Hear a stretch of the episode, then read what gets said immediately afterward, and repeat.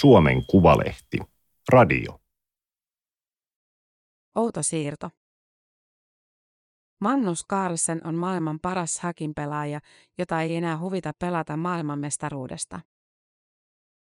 Toimittaja Milka Valtanen. Teksti on julkaistu Suomen Kuvalehden numerossa 37 kautta 2022. Ääniversion lukijana toimii Aimaterin koneääni Ilona. Miehet istuivat vastakkain ja katselivat poispäin toisistaan. He olivat istuneet jo viikon vastakkain. Magnus Carlsen, 31-vuotias norjalainen ja Jan Nepomniachtchi, 31-vuotias venäläinen. Nelinkertainen maailmanmestari vastaan haastaja, suurmestari. Carlsen, joka pelasi valkoisilla, oli pukeutunut valkoiseen pukuun. Nepomniachtchi pelasi mustilla ja oli pukeutunut mustaan. Videokamerat tähtäsivät heitä, lasiseinen takana istuva yleisö tuijotti. Oli joulukuu 2021, kello oli Dubaissa 16.36.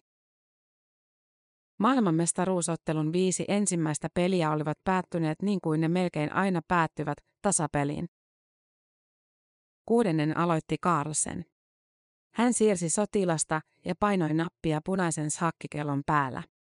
Hänen aikansa lakkasi juoksemasta ja Nepomniastsiin alkoi. Carlsenin kolmas siirto oli hämmentävä. Nepomniastsin nojautui taaksepäin, pyöritti termospullonsa auki ja kaatoi siitä kuppiinsa. Hänen otsansa rypistyi. Hän alkoi nyppiä poissa olevana poskeaan. Carlsen katseli lautaa ja nojasi leukaa kämmeneensä. Nepomniastsi katseli lautaa ja nojasi leukaa kämmeneensä. Heinäkuussa 2022 hakkimaailmaa kuohutti uutinen, jota suomalaiset uutisvälineet eivät juuri noteeranneet. Yrittäjä, kolumnisti ja Voltin perustajaosakas Juhani Mykkänen sen sijaan noteerasi. Hän kirjoitti Facebook-päivityksen, uutisoi itse, kun Helsingin Sanomat ja MTV eivät kerran tarttuneet. Sakin maailmanmestari, norjalainen Magnus Carlsen, ei tule voittamaan seuraavaa Sakin maailmanmestaruutta. Tiedän tämän, koska Carlsen kertoi juuri, ettei aio puolustaa titteliään. Kyseessä on posketun tilanne. Mykkänen on aktiivinen Sakin seuraaja, ollut lukioikeisesta asti, mutta erityisen tiiviisti viime vuosina. Se on harrastus, josta aika harva esittää lisäkysymyksiä. Mulla on ehkä enemmän intoa kertoa siitä kuin jengillä on kuunnella. Ihmiset ehkä kysyy, että häh, miten tota jaksaa kattoa. Klassisen säkin pelit saattavat kestää helposti neljä, seitsemänkin tuntia. Pelaajat, yleensä otsansa rypistelevät miehet, siirtelevät puhumattomina puisia nappuloita. Suuri osa pelistä on seuraavan siirron odottelua. Mutta Mykkäsen mielestä se on kiinnostavaa, suorastaan viihdyttävää. Lajiin pitää vain päästä sisään. Sakke on strategiapeli, jossa alkuasetelma on aina sama ja onnen vaikutus teoriassa minimaalinen. Kilpashakin huipulla pelaavat ihmiset ovat usein perehtyneet lajiin kymmeniä vuosia. Voittaja on se, joka tuntee eri asemien erityispiirteet paremmin ja pystyy löytämään niistä pieniä etuja, Mykkänen sanoo. Hänestä se on kiehtovaa. Ei hän monen tunnin otteluita ehdi kokonaan katsoa. Mutta niistä tehdään verkkoon koosteita. Niissä peliä kommentoivat ja analysoivat huipputason sakin pelaajat tai viihdyttävät persoonat, jotka käyttävät apuna tietokoneanalyysiä. Pelin aikana kommentaattorit ja katsojat näkevät ruuduiltaan, mikä tehokkaiden hakkiohjelmistojen laskelmien mukaan on paras seuraava siirto, ehkä ainoa mahdollinen pelastava siirto. Pelaajat eivät näe muuta kuin laudan, nappulat, kellon ja toisensa. Heidän on löydettävä oikea siirto itse. Kommentaattoreiden ja supertietokoneiden ansiosta sä tiedät, mitä pelaajan kannattaisi tehdä ja jännität, tajuaako se sen, Mykkänen sanoo. Ne pelaajat toki on niin hyviä, että ne periaatteessa voi nähdä myös jotain sellaista pitkällä aikavälillä tapahtuvaa kehitystä, mitä kommentaattorit ei edes tietokoneet apunaan näe. Juuri niin hyvä on Magnus Carlsen. Hän osaa hämätä vastustajansa tekemällä siirtoja, joita tietokoneet eivät suosittele, eksyttää tämän pirulliseen asemaan, jossa valmistautumisesta ei ole apua, ja nitistää tämän hitaasti mutta varmasti. Carlsen on tietokoneanalyysin perusteella maailmanhistorian tarkin pelaaja, klassisen sakin viisinkertainen maailmanmestari, pikashakin kolminkertainen maailmanmestari, vielä nopeamman blitzhakin viisinkertainen maailmanmestari ja kansainvälisen sakkiliiton Fiden maailmanlistan ykkönen 11 vuotta putkeen. Tähti hakkimaailmassa ja sen ulkopuolellakin. Carlsen on voittanut Microsoft-yhtiön perustajan Bill Gatesin hakissa yhdeksällä siirrolla televisiossa.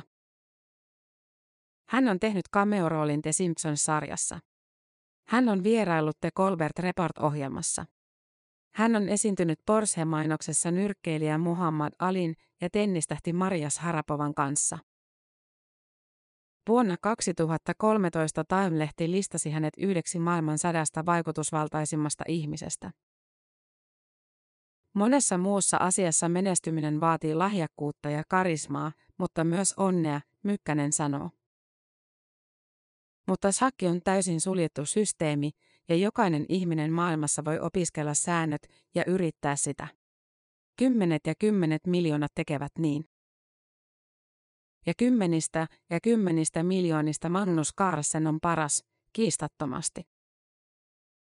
Kukaan ei tällä hetkellä pysty millään tavalla uskottavasti perustelemaan, että joku muu olisi parempi kuin Magnus Carlsen. Se on vaan niin suvereeni. Mikä erottaa mahtavat sakin pelaajat hyvistä? Pitkään vastaus oli Neuvostoliitto. Suuri ja mahtava hakkikoinen sylki maailmanmestareita Mihail Botvinnik, Mihail Tal, Boris Paski, Anatoli Karpov, Karri Kasparov. He hallitsivat shakkia vuosikymmeniä vain yhtä poikkeusta lukuun ottamatta. Vuonna 1972 amerikkalainen Bobby Fischer voitti maailmanmestaruusturnauksessa Boris Paskin. Silloin ruutulauta oli hetken ajan kylmän sodan näyttämö ja Fischer sen sankari. Sitten hän päätti luopua tittelinsä puolustamisesta ja alkoi laukoa antisemitistisiä näkemyksiä. Sakki menetti lännessä massojen huomion ja palasi vaikeaksi peliksi, jota hallitsivat epäsosiaaliset nerot. Neuvostoliitossa sakki oli suosittua, tavoitteellista ja erittäin hyvin organisoitua. Vuoden 1917 Venäjän vallankumouksen jälkeen bolshevikit olivat tehneet lajista kansallisen projektin. He ajattelivat, että menestys Hakissa oli osoitus neuvostoihmisen ja kommunistisen järjestelmän ylivertaisuudesta. Neuvostoliiton shakkikoulukunnan kehittäjä Aleksander Iljingenevski kirjoitti, että shakki, jossain suhteessa jopa enemmän kuin urheilu, kehittää miehen rohkeutta, mielenlujuutta, malttia, voimakasta tahtoa ja ennen kaikkea strategista taitoa. Neuvostoliittolainen valmennusmetodi mullisti sen, miten tavoitteellista hakkia pelataan. Sen ohjelmassa korostettiin keskittymistä, logiikkaa ja valmistautumista. Ohjelman johtajat tutkivat shakkiavauksia laajoista arkistoista ja perehtyivät niiden avulla vastustajien aiempiin peleihin. Lauta oli taistelukenttä ja valmistautuminen auttoi pelaajaa näkemään mahdollisuuksia, jotka vastustaja saattaisi ohittaa. Nykyään kaikki huippupelaajat valmistautuvat otteluihin tutkimalla arkistoja ja opiskelemalla vastustajiensa pelityyliä. Aivoskannauksella on alettu löytää vastauksia siihen, mitä huippupelaajien aivoissa tapahtuu pelin aikana. Tulokset ovat vahvistaneet sitä, mitä psykologia on havainnut jo aiemmin, ihmisten pelaamas hakki on sanoin kuvaamatonta. Tiedetään, etteivät pelaajat kehittele siirtojaan kuin laskisivat matemaattisia ongelmia, vaan he visualisoivat siirrot ja asemat. Heillä on avaruudellista hahmotuskykyä ja erittäin hyvä muisti. On tavallista, että pelaajat kuvaavat sakkia persoonalliseksi, kuin nappuloilla olisi oma tahto. Kun peliin uppoutuu, sakki on kaunista. Juuri sitä sanaa Joose Norri käyttää. Hän on Sakin moninkertainen Suomen mestari ja kansainvälinen mestari. Hän on pelannut sakkia lapsesta asti, tutkinut sitä ja kirjoittanut siitä. Traditionalistina hän ei oikein pidä siitä, että sakki luokitellaan urheiluksi. Tietenkin on selvää, että minulle sakki ei ole mikään peli enää, se on paljon muuta. Sakissa on näkymätöntä kauneutta. Kun tajuaa laudalla geometriset suhteet, joita ei ole nähnyt ennalta, siinä on kauneutta, hän sanoo. Sakki on keskittymisen taidetta, maailmanlaajuisesti pelatuista peleistä monimutkaisin. Ehkä sillä juuri siksi on niin vahva kulttuurinen asema. Sakilla on symboliarvoa. Vuonna 1997 paljastui, ettei sakkitaito olekaan sama asia kuin älykkyys. Tietokone voitti Garry Kasparovin. Sakkia pelaavista tietokoneista oli haaveiltu 1700-luvun lopulta asti. Silloin ympäri Eurooppaa, Pohjois-Amerikkaa ja Karibiaa kiersi puusta valmistettu ihme, ihmisen muotoiseksi veistetty hakkikone nimeltä turkkilainen. Turkkilainen oli taitava sakin pelaaja, se voitti esimerkiksi Napoleon Bonaparten ja Benjamin Franklinin. Älykäs kone oli tietysti huijaus.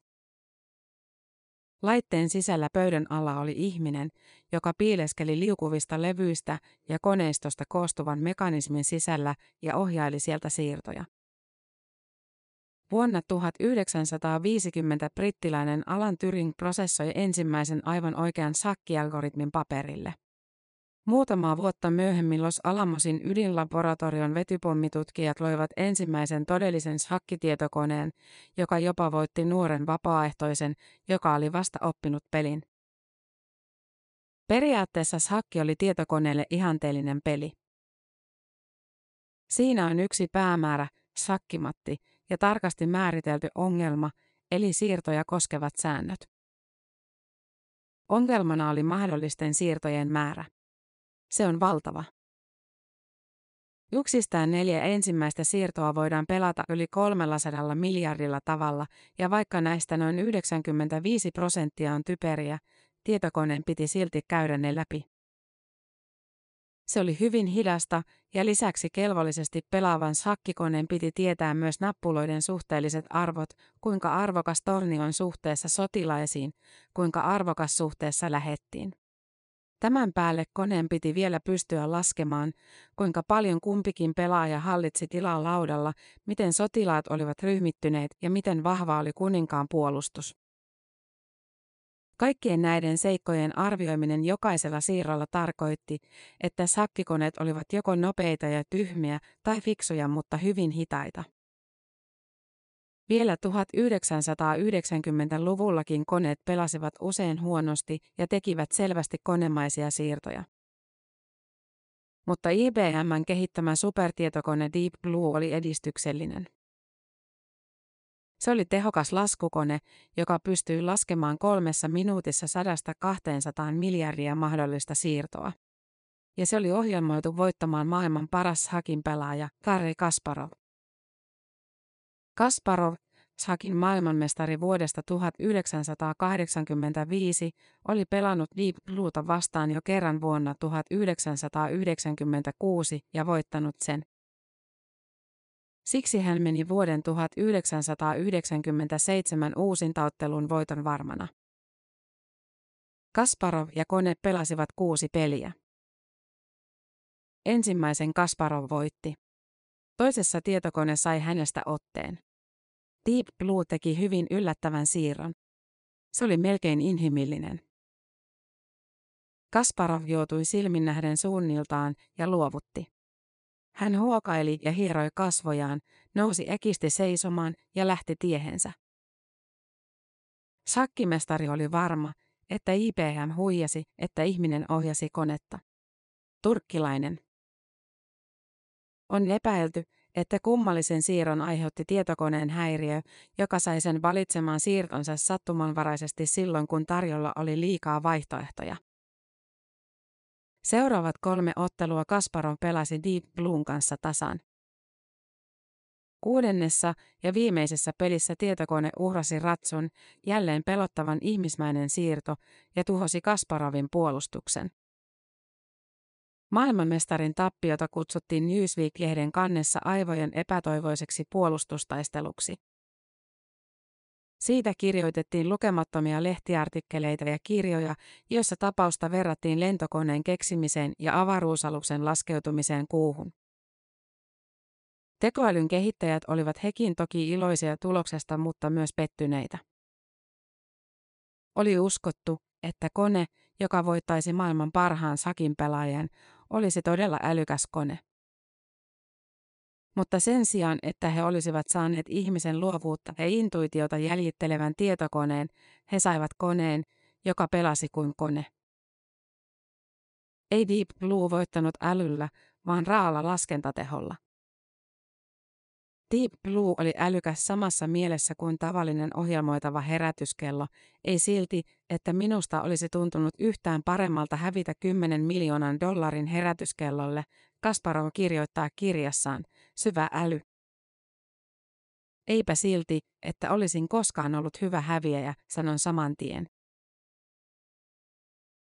Kello 20.05 ja Nepomniachtsi teki maailmanmestaruusottelun kuudennessa pelissä virheen. Hän ei huomannut voittavaa siirtoa. Norjalainen supertietokone Sesse kertoi kommentaattoreille, että tilanne oli kääntynyt Carlsenin eduksi.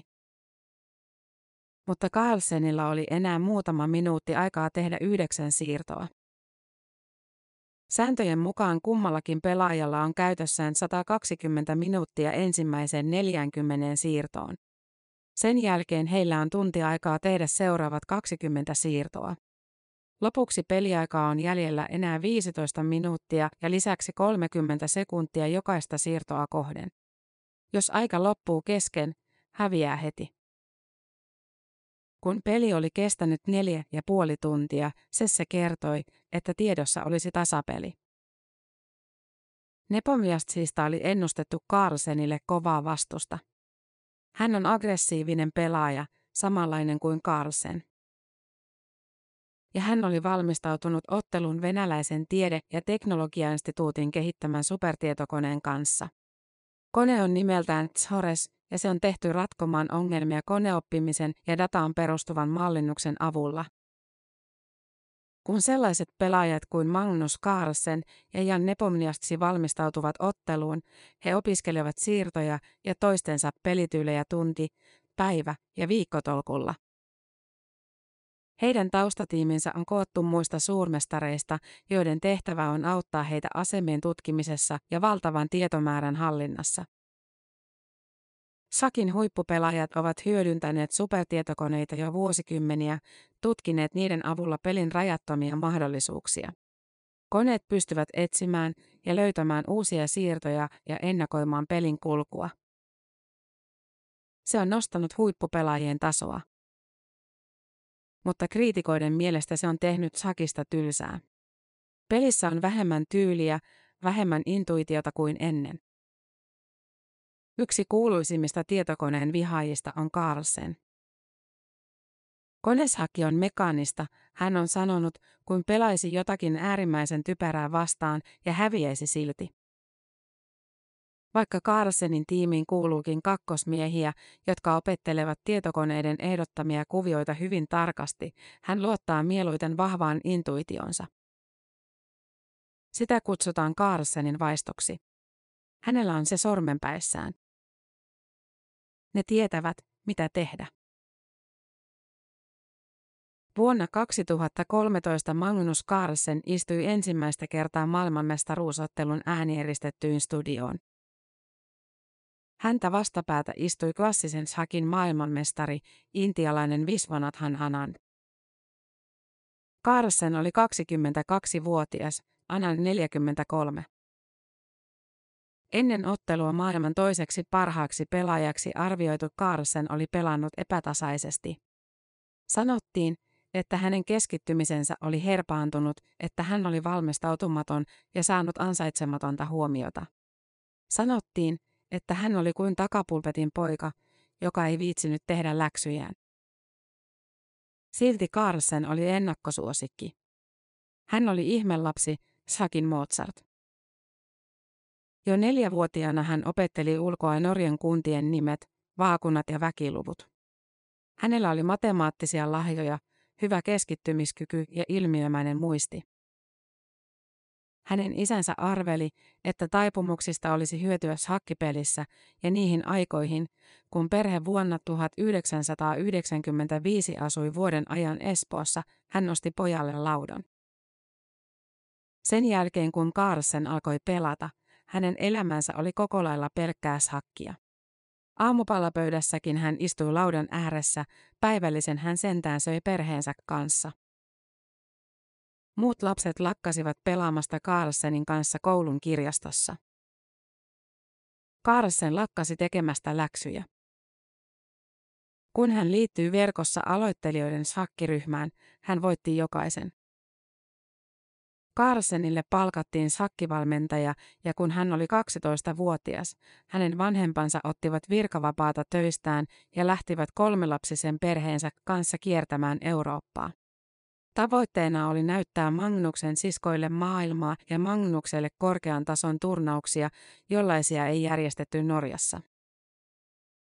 Carlsen pelasi 150 suurta turnausta vuodessa ja pärjäsi. Hän oli aggressiivinen pelaaja, jota oli vaikea horjuttaa. Hänen kiinnostuksensa peliä kohtaan oli pohjaton. Otteluiden jälkeen hän avasi tietokoneensa ja jatkoi pelaamista verkossa, varsinkin silloin, jos oli hävinnyt. Vuonna 2004 hän voitti Reykjavikissa Blitzpelissä Anatoli Karpovin ja pelasi seuraavana päivänä Garri Kasparovia vastaan pikapelissä yhden tasapelin ja yhden tappion. Kuukautta myöhemmin hänestä tuli Hakin suurmestari, toiseksi nuorin lajin historiassa. Ja 22-vuotiaana Intians Hennaissa Carlsenista tuli maailmanmestari. Hän voitti Visvanathan Anandin kymmenennessä pelissä. Ensimmäinen maailmanmestaruus oli tietenkin valtava saavutus. Mutta sen jälkeen Carlsen osallistui mestaruusturnauksiin lähinnä mielijohteesta. Hän on kertonut kisanneensa, koska tuntui, että sitä häneltä odotettiin. Hänelle itselleen ei merkinnyt mitään, oliko hänellä neljä vai viisi maailmanmestaruutta. Se ei ollut mitään. Olin tyytyväinen tekemääni työhön. Olin tyytyväinen siihen, etten hävinnyt. Mutta siinä oli kaikki. Siirrä vain, käyn sillä aikaa vessassa. Sakkitähti Hikaru Nakamura poistui kuvasta ja jätti Jimmy Donaldsonin pohtimaan. Okei, chatti, auttakaa keksimään mitä tehdä, Mr. Beast nimellä tunnettu YouTube-julkki sanoi yleisölleen. Pelien suoratoistopalvelut Twitchissä pelaajat voivat selostaa videopelejään reaaliajassa ja yleisö voi kommentoida niitä keskusteluikkunassa. Nakamura palasi ruutuun ja näytti huvittuneelta. Tämän pelin kyllä voitat tai alkaa jo hävettää, hän sanoi. Sitten hän voitti itse, taas, vaikka pelasi vain kuninkaallisilla, kolmella sotilaalla ja yhdellä tornilla ja Donaldson kaikilla nappuloilla. Kun Nakamura vuonna 2018 alkoi lähettää pelejään Twitchissä, yleisö ei ollut kovin suuri. Palvelussa suosittuja ovat noin 1500 vuotta uudemmat pelit, kuten Fortnite ja League of Legends. Mutta vuonna 2020 hakkipeleihin alkoi ilmaantua katsojia. Heitä kiinnosti tauottaa puhuva hakkimestari, jonka selitys pelin lähettämiselle oli, olen niin hyvä siinä. Hikaru Nakamura on maailman paras pikashakin pelaaja, Sakin suurmestari, sakkiolympialaisten kultamitalisti, viisinkertainen Yhdysvaltain mestari ja suuri syy sille, että Sakista on tullut internetissä suosittua. Hän on kaikkea sitä, mitä Sakki ei ole. Rento, populistinen ja hauska. Nakamura pelleilee ja tekee näyttäviä hakkitemppuja. Hän pelaa verkossa silmät sidottuna, hän pelaa ilman kuningatarta, hän pelaa surkeimmalla mahdollisella avauksella. Hän on sekoitus ylpeää isää ja vahingoniloista superneroa, joka kannustaa Twitchin muita pelaajatähtiä opettelemaan sakkia. Nakamuran vanavedessä muutkin Sakin huippupelaajat siirtyivät pandemia-aikana verkkoon ja alkoivat pelata siellä. Kesällä 2020 ihmiset katsoivat Twitchissä yli 41 miljoonaa tuntia sakkia, neljä kertaa enemmän kuin edeltävänä talvena. Kun Netflix syksyllä 2020 julkaisi kuvitteellisesta sakkimestarista kertovan sarjan, ajoitus ei olisi voinut olla parempi. Musta kuningatar oli heti hitti. Sakkilaudat loppuivat kaupoista. Oli keskiyö. Carlsenin ja Nepomniastsin maailmanmestaruusottelun kuudes peli oli kestänyt seitsemän ja puoli tuntia. CES 24 Hakkimedian selostamossa aukesi pullo alkoholitonta kuohuviiniä. Carlsen ja Nepomniastsi olivat rikkoneet ennätyksen eniten siirtoja maailmanmestaruussakin historiassa. Kun perjantai vaihtui lauantaiksi, Nepomniastsi pani kuningattarensa väärään ruutuun. Tietokoneet löysivät Carlsenille tien mattiin. Näytti siltä, että Carlsenkin löysi sen. Tietenkin löysi. Nepomniastsilta loppuivat aika ja ideat. Hän ojensi kätensä ja Carlsen ravisti sitä. Lähes kahdeksan tunnin jälkeen Carlsen voitti vuoden 2021 maailmanmestaruusottelun kuudennen pelin. Yleisö taputti, pelaajat eivät paljastaneet mitään. He vain kumartoivat siirtotaulukkojensa ylle, tekivät nopeasti muutaman merkinnän ja alkoivat jutella jotain niin arkisesti, että yhtä hyvin he olisivat voineet keskustella säästä. Carlsen näytti väsyneemmältä kuin Nepomniastsi. Edessä oli vielä monta peliä, enimmillään jopa seitsemän. Loppujen lopuksi Nepomniastsi taisi silti olla väsyneempi. Kuudes peli oli pituudessa ja siirtojen määrässä maailmanmestaruushistorian suurin. Tappio mursi Nepomniastsin.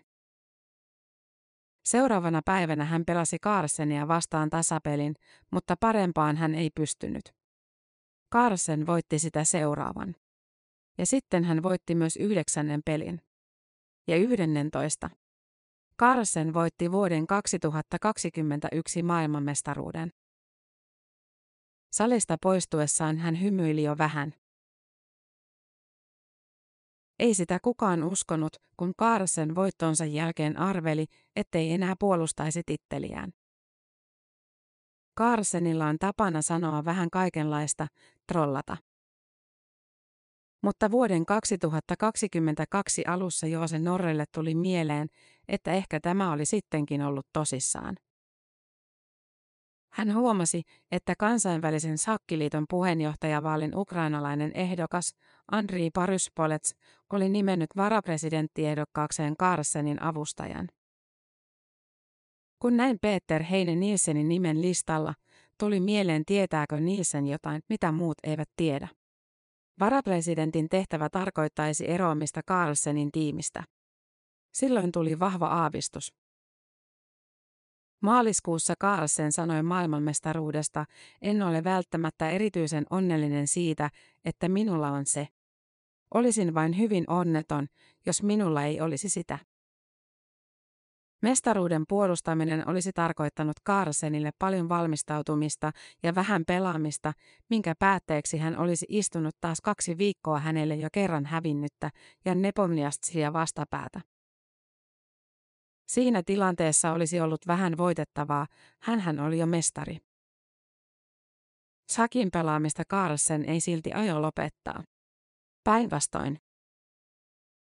Hänellä on uusi tavoite, joka vaatii entistä enemmän voittamista.